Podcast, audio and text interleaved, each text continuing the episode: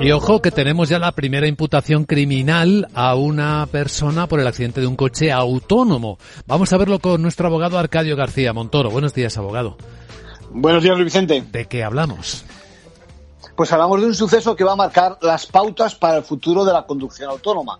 Recordaréis que hace un par de años un vehículo de Uber en Arizona golpeó y mató a un ciclista que cruzaba la calzada tranquilamente con su bicicleta. Las imágenes del accidente son muy claras. No reaccionó a tiempo la conductora pudiendo hacerlo porque estaba distraída viendo en su teléfono un concurso de talentos de la televisión. Ahora la justicia va a estudiar cuál es el papel del ser humano en estos casos. Pero ya de entrada, de entrada le imputa la comisión de un homicidio imprudente y pone en duda la cultura de la empresa en temas de seguridad vial. Entiendo que siempre se puede corregir la trayectoria de estos coches manualmente, claro. Claro, esa es la idea, pero entonces no quedan claras las habilidades, o mejor dicho, las prestaciones del vehículo. Bueno, lo interesante de este caso es que los tribunales empiezan a definir el papel del conductor en materia de seguridad.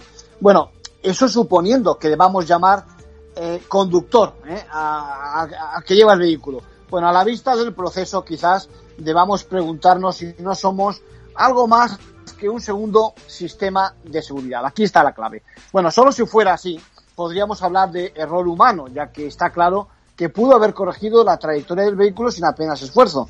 Lo que pasa es que digo yo que entonces habrá que inventarse el carnet de operador de seguridad de vehículo autónomo, ¿no? O algo parecido. En conclusión. Bueno, a fecha de hoy ni la conducción autónoma es fiable al 100%, ni está claro el papel que los seres humanos tendremos en esa nueva seguridad vial y, por supuesto, nuestra responsabilidad. Gracias, abogado.